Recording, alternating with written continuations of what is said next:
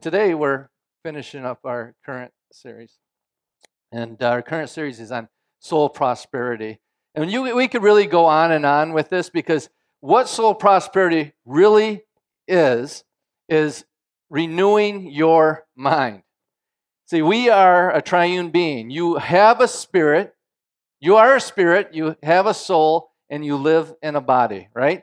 Your spirit, when you accepted Jesus Christ as your Savior, was recreated. It became a completely new creation in Christ Jesus. You were baptized. Now, when I say baptized, I'm not talking about being dunked into water. That's just a religious ceremony that we do that some, somewhat um, gives an outward expression to what has happened to us spiritually. You, your spirit was literally submerged into Christ. There's different ways the Bible says it. It talks about being married. It talks about um, being grafted and grafted in, into Christ, just like you graft a tree together. We we have we have become one spirit with Him. You are one with God when you are born again. And that's an amazing, amazing, amazing thing. But we have a soul, and our soul is made up of our mind, our will, and emotions, right? It's kind of our personality. And you're going to have your soul for all eternity. But the issue is, is that our soul, our mind, will, and emotions have been conformed to the ways of this world. And the Bible says we need to be transformed through the renewing of our minds, right?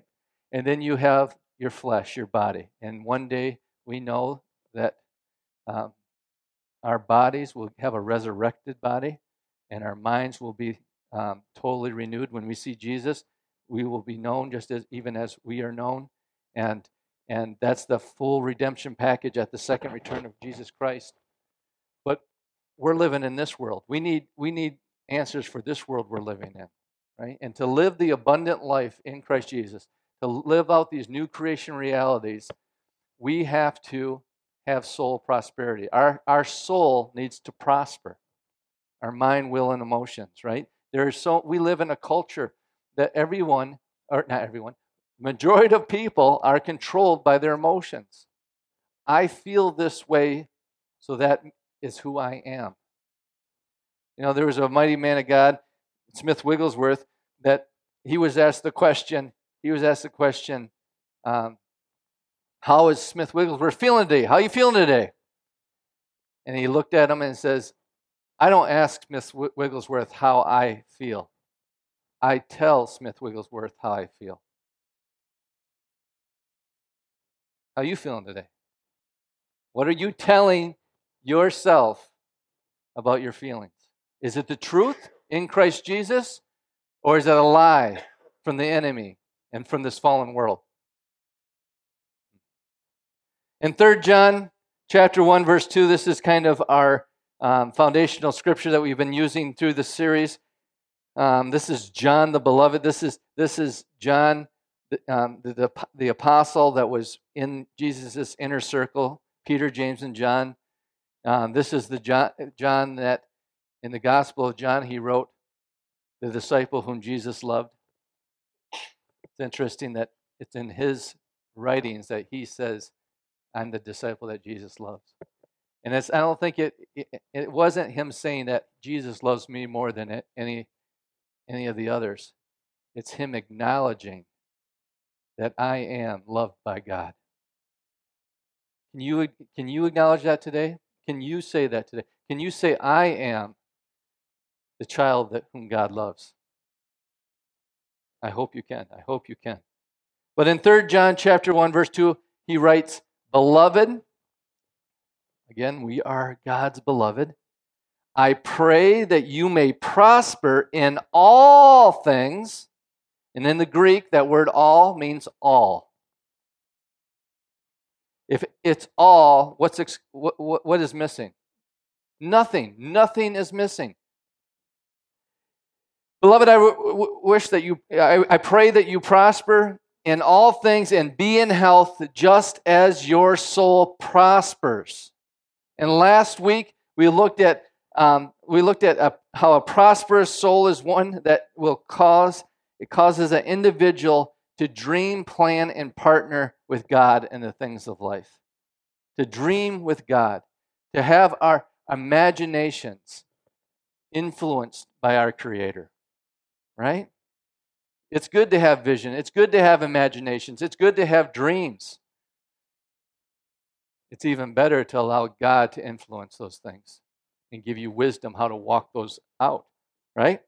Today, today we're going to close. We're going to close with uh, one other ways that we can make sure to have a prosperous soul and not have soul um, po- poverty, and that is by knowing who we are, what our identity is in Christ Jesus, our true identity.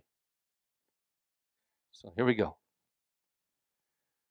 You know, the original sin was due to the deception of identity. In the in the garden, Adam and Eve. I mean, really, I guess the first thing that that, that Satan um, the, tempted Adam and Eve with was a deception of God's identity. That God was holding something back from them. That God wasn't as good as they thought he was. They caused them to question God's identity. Identity. Then he turned around and caused them to question their own identity. See, it's if you can allow the enemy to get you confused about the true nature of God, he can get you to be confused about who you are. Right? You won't surely die. But God knows that when you will eat of it, you will be like him, knowing the difference between good and evil. Adam and Eve were already like him. He created them. He says, "Let us make man in our image." And in the image of God, he created them. Male and female, he created them. See how serious of an issue identity is. It's why we're in the mess we are in, is because we don't know who we are, right? And when we and uh, when we have a what identity deception, it robs us from everything God predestined us to be in Christ Jesus. Do you know that God has a predestined plan for your life? Will you cooperate with him in that plan? It says in Ephesians that he predestined us to be conformed into the image of his Son. That's God's will for every single human being on the face of the planet. And by faith, we get to step into that. We get to step into that grace of salvation. This Identity, identity deception, it weakens us. It, it makes us more vulnerable to the enemy's attacks. It keeps us in a fog of confusion so that we can that we end up accepting everything that the enemy brings our way. It keeps us sitting in a prison, a prison that has the door removed off the hinges. We have been set free, but because we do not know who we are, and because we accept a false identity of who we are, we still feel like we are shackled. But the Word of God, the Word of truth says, if the Son shall set you free, right? You shall be free indeed, right? Amen? It, ke- it keeps us in the shackles of condemnation. And, and that word condemnation, when you condemn something, it mean it literally means not fit for use. So if you're sitting here today and you think that God cannot use me in any significant way, you are suffering from condemnation.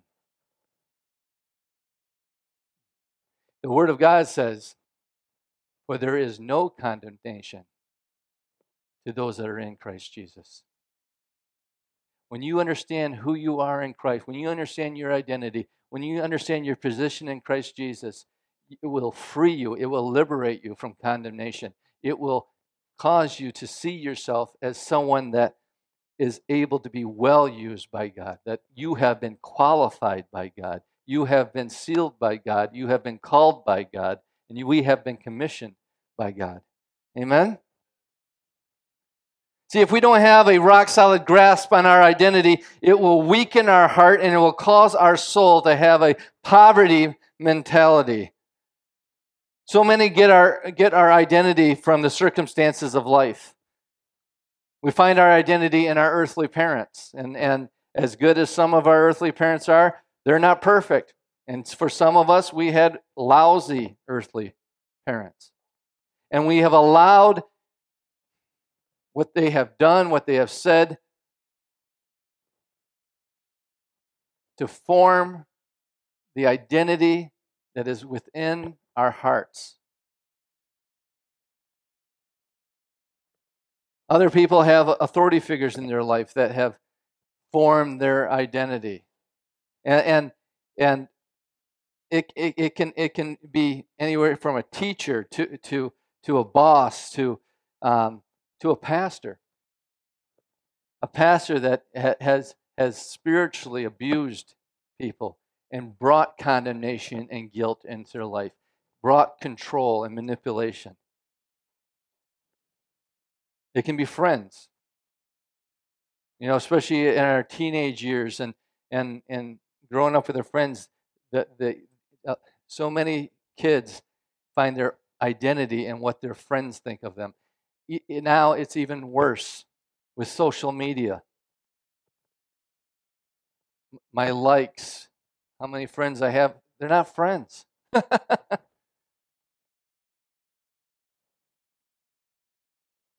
And even man-made religion. So many people get their, their identity from man-made religion. Am I good enough? Am I measuring up?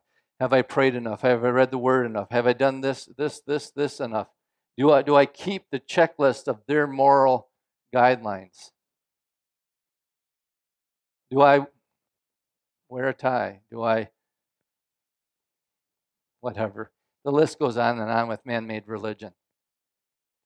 And we find our identity that we find, and, and what's what's what's scary about all of that is is that we find our identity in those things, and then we get our security in those those those things, and that really is what divides us. Because then we start pointing fingers at everybody, at everybody that's not like us. In Christ, there is no division. We all come in one. There's neither male, there's neither female. There's neither Greek, there's neither Jew, there's neither rich, there's neither poor, there's neither um, bond or slave or, or free in Christ Jesus. We all become one in Christ Jesus. We literally are living in a time when people are being told, our children are being told, that you are born a racist. And other children are being told that you are born a, a victim.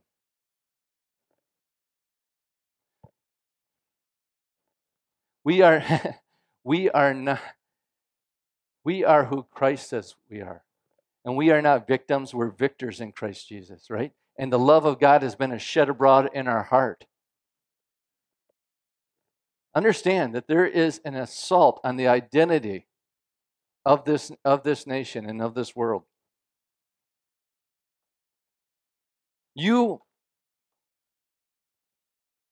who you are, and the circumstances that you find yourself in has a lot to do with your identity. We have been taught that we are what we do. No, you do what you believe about yourself.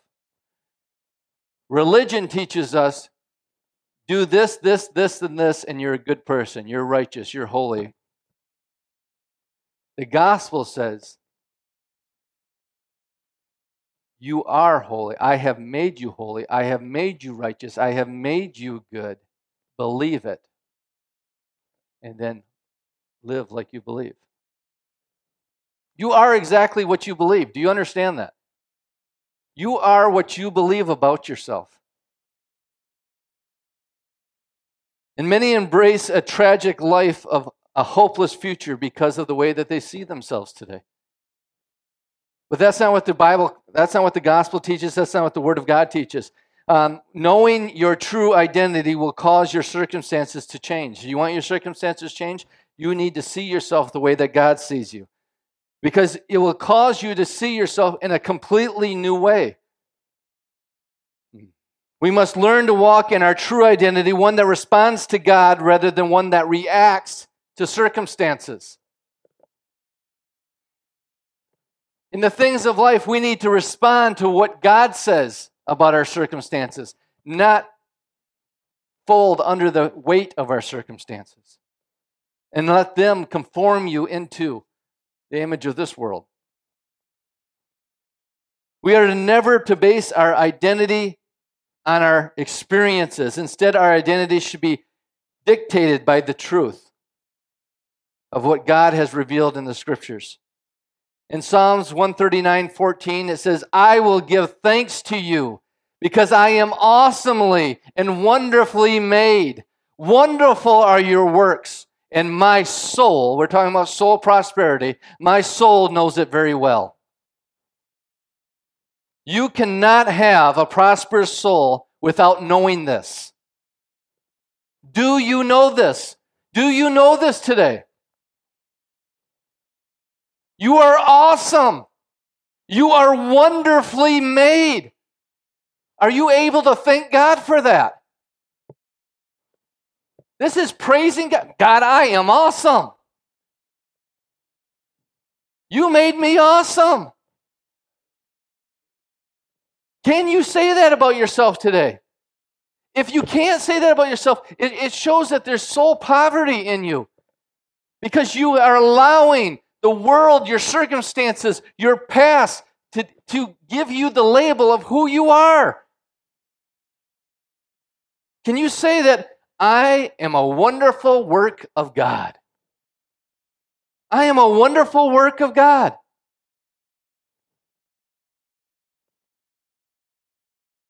Does your soul know this very well? Say it with me. Let's try it. I know it might be tough. You might stutter a little bit. God thinks I'm awesome. God thinks I'm wonderful. And I'm going to agree with God. Amen. You need to tell yourself that more often, because this is the truth. This is what God says. Look at Matthew chapter thirteen, verse forty-four. Jesus is talking here, and he's given a parable. He's taking complex things and trying to make them simple for the people. And, and he's saying, the kingdom of heaven is like a treasure hidden in the field, which a man found and hid again, and for the joy over it, goes and sells everything that he has and buys that field. Again, he says, the kingdom of heaven is like a merchant seeking fine pearls. And upon finding one pearl of great value, he went and sold everything that he had, and he bought it. Who is the man in this parable? Who is this man in the, in the parable? Some people might say, that's us. That's us. And, and, and Jesus is telling us we need to sell everything we have because uh, and, and buy this treasure of the kingdom of God. Again, who, who is this merchant in this parable? And again, people might, might be thinking to themselves, we are like this merchant. We got to realize that, that the kingdom of God has great value. It's the pearl of great price, and we got to be willing to sell everything to obtain it. If that is what you think, if that is what you, how you interpret this parable, I have good news. You're wrong. You're wrong. That cannot be the interpretation of this parable. Why do I say that? Why can I say that with such confidence? It's because it's impossible. It's impossible. You could own the entire world and give it all away and it still would not even be close to the value of the salvation in the kingdom of God. You don't have enough to sell to buy the kingdom of God. You don't have enough to sell to, to buy this pearl of great price, the kingdom of God. So what is Jesus talking about? Who is the man? Who is the merchant? It's going to come as a shock to you, but it's God. It's Jesus. So if God's the man, if God's the merchant, who's the treasure? Who's the pearl of great price? We are. You are. You are. That's awesome. Yes, amen. See, when God looks at you, he sees both value and beauty. He sees value and beauty. Jesus sees what others might not see. Jesus probably sees something that you do not see about yourself. And as we say quite often here, let God be true and every man a liar, even if that man is me. We lie about ourselves more than anybody. It's that self-talk, it's that self-doubt, it's that self-condemnation and shame that we carry, that Jesus wants to set you free from today. Look at this. Je- Jesus was willing to buy the entire field. He was, he was willing to buy the weed, the dirt, the, the things that really don't have a lot of value, to obtain who he has created you to be in Christ Jesus. He, he bought our flesh. He bought our body. He bought our dirt so that we could receive the treasure of the new man, the new creation in Christ Jesus. Jesus did all this so that you would see the beauty and value that God sees in you. People say all the time about an antique or a collectible. You watch, you know, it used to be Antique Roadshow. Now, what is it? Pawn, Pawn Stars and stuff like that. People bring all this stuff in and say, this is worth this much. I got news for you. They can appraise things to whatever they want, but unless you can find someone to buy it, it's only worth what someone's willing to pay for it, right? I mean, there, there are things, there are things that I have paid more for than others thought they were worth because I found value in it. You understand that? Another way to say this is something's value is not greater than the price someone is willing to pay for it. In First Corinthians chapter six, verse twenty, it says, "For you have been bought with it for a price. Therefore glorify God with your body." Do you know that you were purchased with a price? That you were bought with a price? You have been redefined by the price that Jesus was willing to pay. You and I are worth the price that Jesus paid on the cross.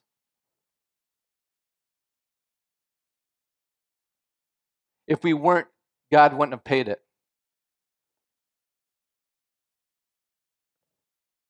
Do you see how corrupt our identity is? We think it's holy, it's righteous, it's humble to say, I'm unworthy. I'm no good. I'm just a worm in the ground. I'm just a sinner saved by grace. Do you understand that is an insult? What would happen if you had a piece of art, you had, you had this antique, you had this collectible, and you valued it? You paid a great price for it. You paid a lot of money for it. And someone came in and says, well, that's a piece of junk. That's no good. That would be an insult to that individual, wouldn't it? We have enough manners to not insult other people. Most of us do, at least. But yet, in the church, we insult God all the time. We say that we have no value. We are no good. We're, we are not worth anything. That's an insult to the one that paid a price that no man, no woman, no one could ever pay for you and I.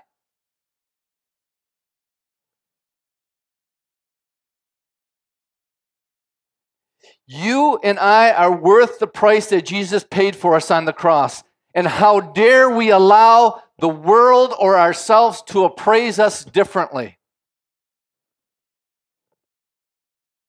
God paid the ultimate price for you. You are beautiful to Him. You have great value. Your soul must know this. Your soul must know this. You need to teach it to your kids. You need to teach it to your grandkids.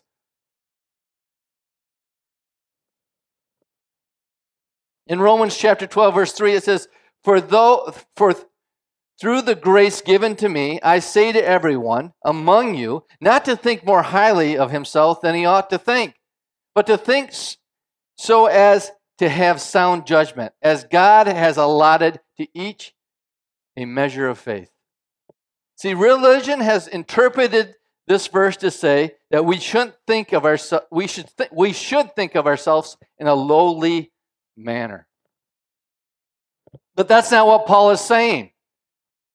It's interesting that Paul does not tell us how highly is too high. He says, do not think of yourself more highly than you ought. Well, how high are we supposed, how high are we supposed to? See, this, this is not, this is not, this is about seeing who we are in Christ Jesus. You are not to think, you're, you're not to think of yourself any higher than what God says about you. And I got news for you. We're supposed to see our brothers and sisters in Christ the same identical way. And by faith, we can see people outside of the body of Christ by this. We can go to them and say, do you know that you were bought with a price? Do you know your great value? Do you know that you were predestined to be conformed into the image of Christ? Do, do you know how valuable you are? Do you know that you were wonderfully created and you are awesome? Do you know the price that was paid for you? The value that you have? How much God values you? Isn't that so much better than you're a sinner and you're going to hell? It almost sounds like the gospel is good news, right? Look at this. He doesn't tell us how high is too high, but he ties it to faith. So it's going to take faith. It's going to take faith to acknowledge who you are, how to think of yourself. And it's high enough that it's going to take faith to walk it out. In the midst of the circumstances of this world. Also notice that Paul began the sentence with a conjunction. The word for. For through the grace given to me. And when he that means that he's it's pointing back to the previous verse. Romans chapter or chapter twelve verse two. Right? It, it's it's a continuation of Romans chapter twelve verse two. So let's look at that. Let's see what leads up to us having to have faith to believe correctly about who we are. Verse two, and do not be conformed to this world, but be transformed by the renewing of your mind so that you may prove that what the will of God is, that which is good and acceptable and perfect. See, the world is trying to conform you into something God never intended you to be. And we must transform our minds, which are part of our souls, by taking the Word of God and sowing it into our hearts and in, so that our minds can prosper and be renewed to see the good, acceptable, and perfect will of God for our lives so that we will see our true identity. so that we will think of ourselves the way that God thinks of ourselves. So Paul wants us to see ourselves according to who we are in Christ, who God says we are. What is the identity that God wants us to see?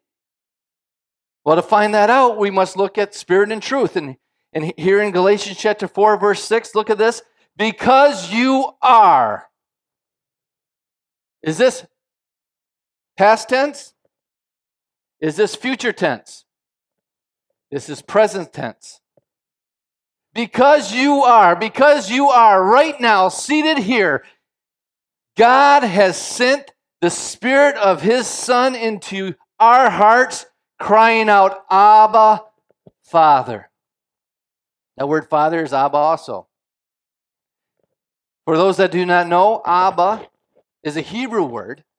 And when a father would come home from work and he'd open up the door, he would hear from somewhere in the house a young child saying, Abba, Abba, Abba, and running towards him to meet him at the door. I miss those days. Amen. I don't know when I went from daddy to dad. I like daddy a lot better.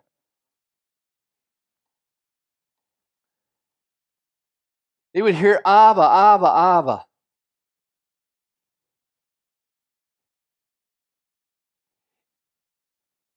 And Paul is saying that because you are sons and daughters of God, the Spirit that lives within you, that new creation in you, the Spirit that you've been baptized into, the Spirit of Christ,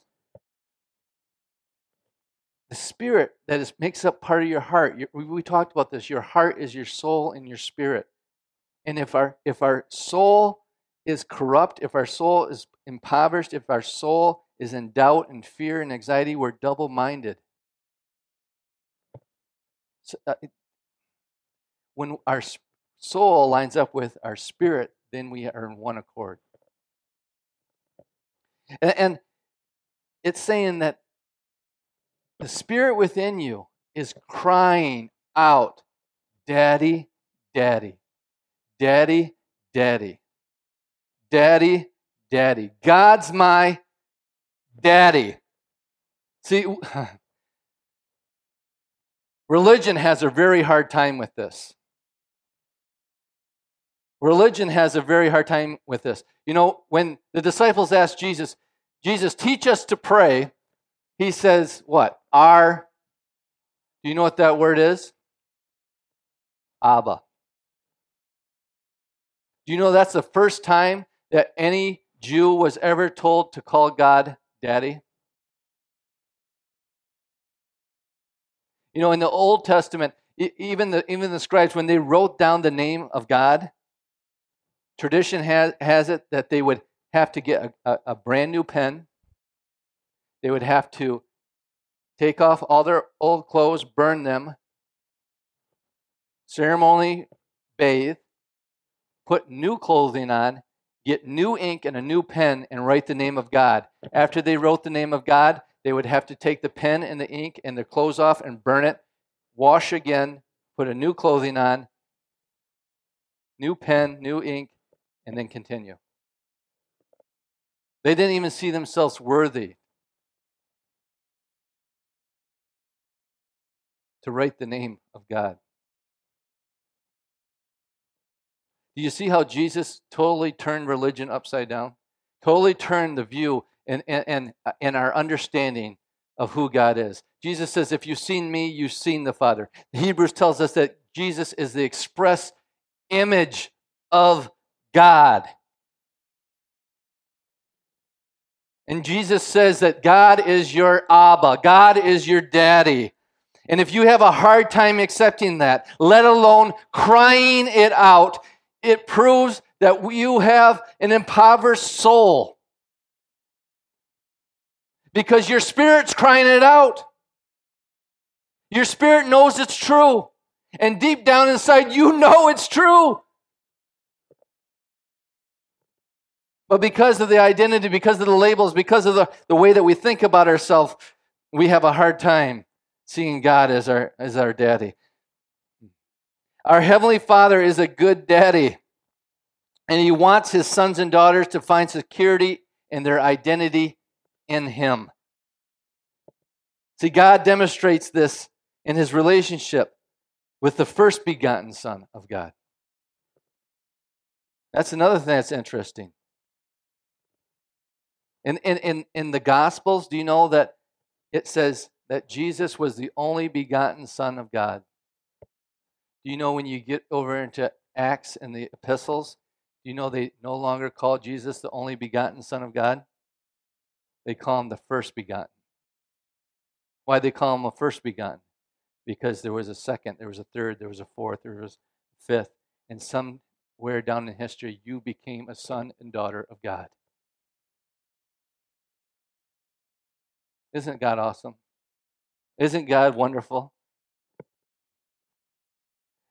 In Matthew chapter three, verse sixteen, it says, after He, speaking of Jesus, was baptized, Jesus came up immediately from the water, and behold, the heavens were open, and He saw the Spirit of God descending as a dove and settling on Him. And behold, a voice from heaven, the heavens said, "This is my beloved Son, with whom I am well pleased."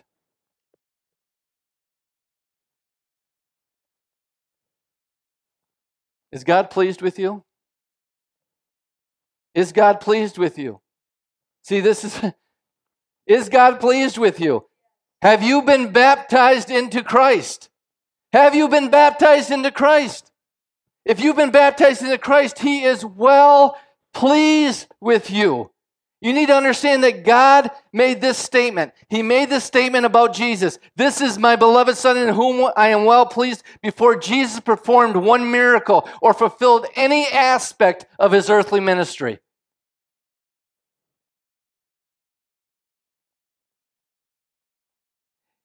And God believes that about you, independently of anything wrong or right that you have done.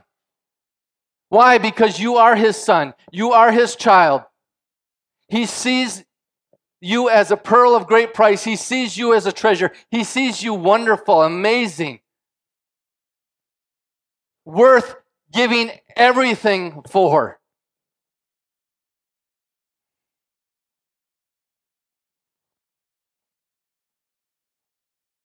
Unfortunately, Unfortunately, the enemy knows this more than we do. Unfortunately, the enemy knows our identity more than we do. And he is the ultimate identity thief. And Simple Safe or Norton Security or isn't going to stop this identity thief. Look at this.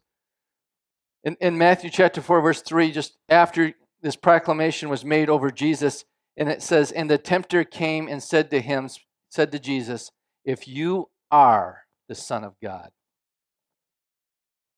command that these stones become bread. See, Satan tempted Jesus to doubt His identity. If you are a son of God, prove it. You don't do that to you, do you? You don't. See, we don't even call ourselves sons and daughters of God, do we? Well, if you are a Christian, why'd you do that? Or if if you are a Christian, you should be doing this. He don't do that to us, does he? And the problem is, is that we we don't even. He doesn't even have to call us a son and daughter of God, because our identity is so skewed and so twisted that we don't even, we don't even, that doesn't even register on us. If he, if he did this to Jesus, don't you think that he's going to do the same to us? Do you understand? And what Jesus shows us is that we don't have to prove anything. You don't have to prove anything. Jesus shows us how to defeat the enemy. He say, the enemy says, prove it. Prove that this is who you are. And what did Jesus do? Nothing. He just said what the Word of God said. He didn't fall into the tricks. He didn't try to make bread out of a stone. He didn't cast himself off the temple. He didn't bow down and worship him.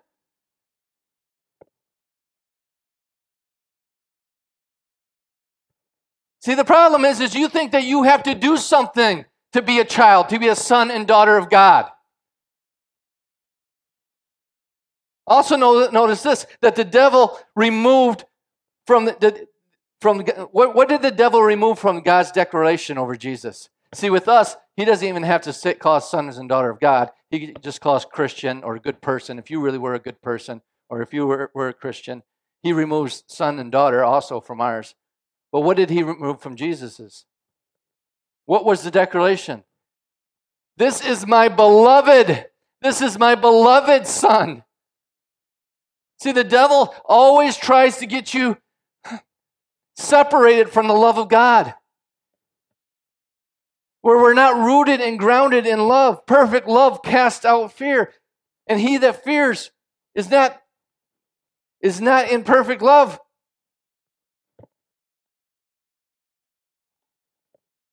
God wants you in perfect love, and perfect love is God. See, we live in a, in a society that and even wishy-washy Christians saying, all we need is more love. We just need to love everybody. We just need to love everybody. You know what that means? If you have a true definition of love, that means we need more God.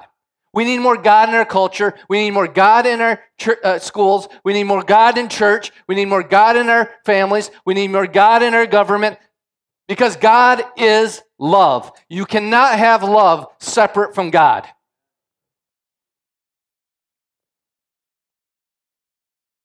He removed that declaration that this is my beloved son. And what did he say? He just said, if you are the son of God. Also know this, just like Adam and Eve in the garden and also with Jesus, if we are being tempted to doubt our identity, it is for the one reason and one reason only. It is because the devil knows that we are exactly who he's trying to get us to believe that we are not. You can't be tempted to be contrary to something that you already are. You understand that? The only way you can be tempted is to act, be tempted to act contrary to who you really are in Christ Jesus. So I'll, you should rejoice in temptation. Every time you are tempted to act contrary to who you are in Christ, that's just a declaration the enemy's saying, you are a child of God. You are righteous. You are holy. And I'm going to try to get you to act contrary to it. Jesus did not have to perform to find his identity. He knew his identity because his Father told him who he was. And, and the life he lived was by faith in who the Father said he was. And he believed everything the Word of God said that he was and was to be and was to do, and he fulfilled it all. And listen, you are not defined by your circumstances. You are who God says you are. And to the extent that our soul prospers in our identity in Christ is to the extent that we will live a life that reflects the Father's good, acceptable, perfect will for our lives. Soul prosperity is knowing and agreeing with what God says you are. In Ephesians chapter two, verse ten, it says, for we are his workmanship, created in Christ Jesus for good works. We do not do good works to become his workmanship. We see ourselves as his workmanship. We see ourselves created in Christ Jesus. And because that's our identity, that's how we see ourselves, we do good works. God pre- prepared beforehand so that we would walk in them. These are things that God planned for his sons and daughters. Look at how the amplify, amplified version amplifies the Greek words and defines them and gives them greater meaning. In Ephesians chapter ten or two, verse ten that we just read, this is in the amplified. It says, "For we are his workmanship, his own master work." A work of art. Do you believe that about yourself this morning? Is that how you see yourself? Well, Chad, that sounds like pride. No, it's not. It takes, it's, it's, I'm not going to think anything higher than what God says about me. It's actually pride to say that that's not me. Because you are elevating your belief above what God says. For we are his masterwork, a work of art created in Christ Jesus, reborn from above, spiritually transformed, renewed, ready to be used for good works which God prepared for us beforehand, taking path which he set, so that we would walk in them, living the good life which he prearranged and made ready for us. When you see your value and your soul is convinced that you are the very workmanship of God, his master work of art, that is when, that is, that, that you have been spiritually created to live out the reality of who God created you to be. We don't, we don't do good works to become. We are, so we do. We are already sons and daughters of God, so we live from that reality, from that identity.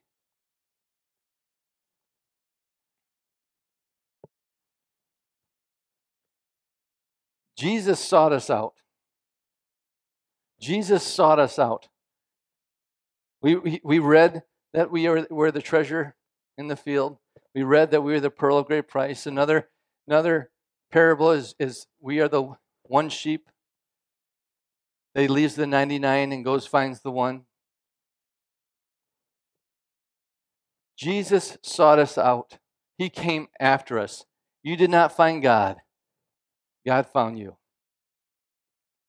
He purchased us with his own blood because of the value that he's seen in you. The value that he's seen in you.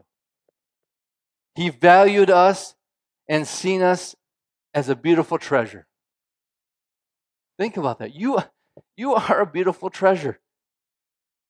Some of you are having just having a hard time with this.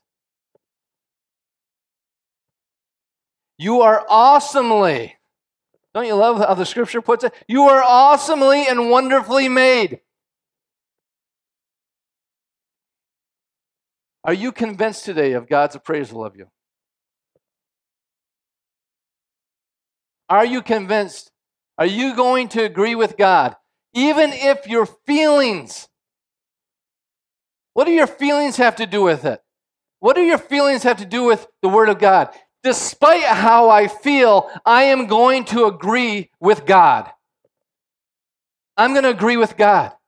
And you know what happens when you start agreeing with God and rejecting your feelings? Your feelings will change. Your feelings will change. You will see yourself differently. You'll carry yourself differently. You will dream and envision the future differently. You will see other people differently.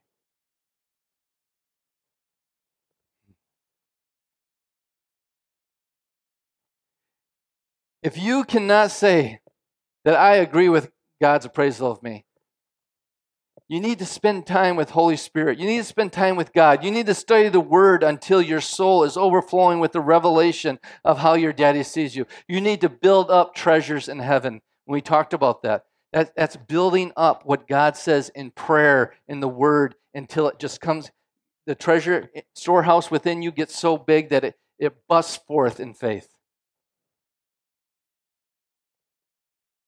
You need to ask the Holy Spirit to show you strongholds that you have believed that, that have stolen your true identity, to confess and repent from those lies. It's, it's good to say it out your mouth. Lord, I believe this, this, this, and this about me, and I repent from that. I repent. That is not who I am. That is not my identity. That is, I, I do not accept those labels. I am a child of God. You need to get to a point in your life that no matter who devalued you in the past, you find your ultimate value in the identity, in the price that Jesus paid for you. How can you ever look down on yourself? How can you ever think that you have no value when you know that Jesus Christ died for you, that God Almighty died for you? How can we allow anybody to speak that over our children, our grandchildren? And truthfully, how can we speak that over the world? Because he did not only die for us, but the sin, he died for the sins of the whole world.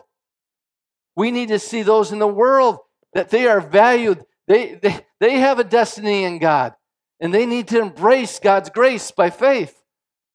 They need to know what God has done for them and the value that they, he has for them. You need to choose to cut yourself free from the deception of rejection and baptize yourself into the truth. Some of us need to cut ourselves away for a period of time until we get this identity built up in us, away from contrary influences in our life. There's, there's some people in our life that we just need to say, look, I love you. I care for you. But for this moment in my life, I need a prosperous soul. And I can't afford the poison that you speak over me.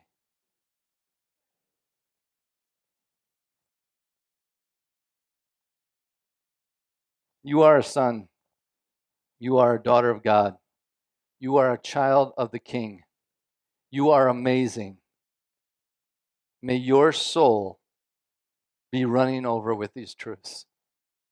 May you prosper in all things and be in health, even as your soul prospers. Amen? Amen. We're going to close in singing a song about I am a child of God. And as we sing, I'm going to put um, Brother Tim on the spot. I'm going to ask Brother Tim to come up. He can stand over on the side here. And this morning, if, if, if there are strongholds, if there are labels, if there are hurt that needs to be healed, I could pray for you. Pastor Tom could pray with you. But we are a body here. We're a body of believers. And, and this is not to be the whole Chad show or Tom show, but it's all of us using our gifts to edify and enrich the body as a whole. And, and, and Brother Tim hears from God. And he knows how to pray. And I know his heart, and he would love, he would love, he would love. Listen, if you know that you need prayer, you would be missing out on a great blessing to not allow him to pray for you. So as we worship, he's going to be over there waiting for you. And he wants to pray for you, and he wants to see God's will, God's love, and God's identity be manifested in your life. Amen? Let's pray. Heavenly Father, we thank you. We thank you for the word of truth. We thank you for Jesus, the express image of the word. We thank you for the Holy Spirit that leads us and guides us into all truth. We thank you that we are sons and daughters of God. And Father, we thank you for your great, your great, great, great grace that is upon us all. We thank you for your love. We thank you for the value that you've seen in us. We thank you that you didn't leave us as orphans. You didn't leave us lost in this false identity. But you have called our name.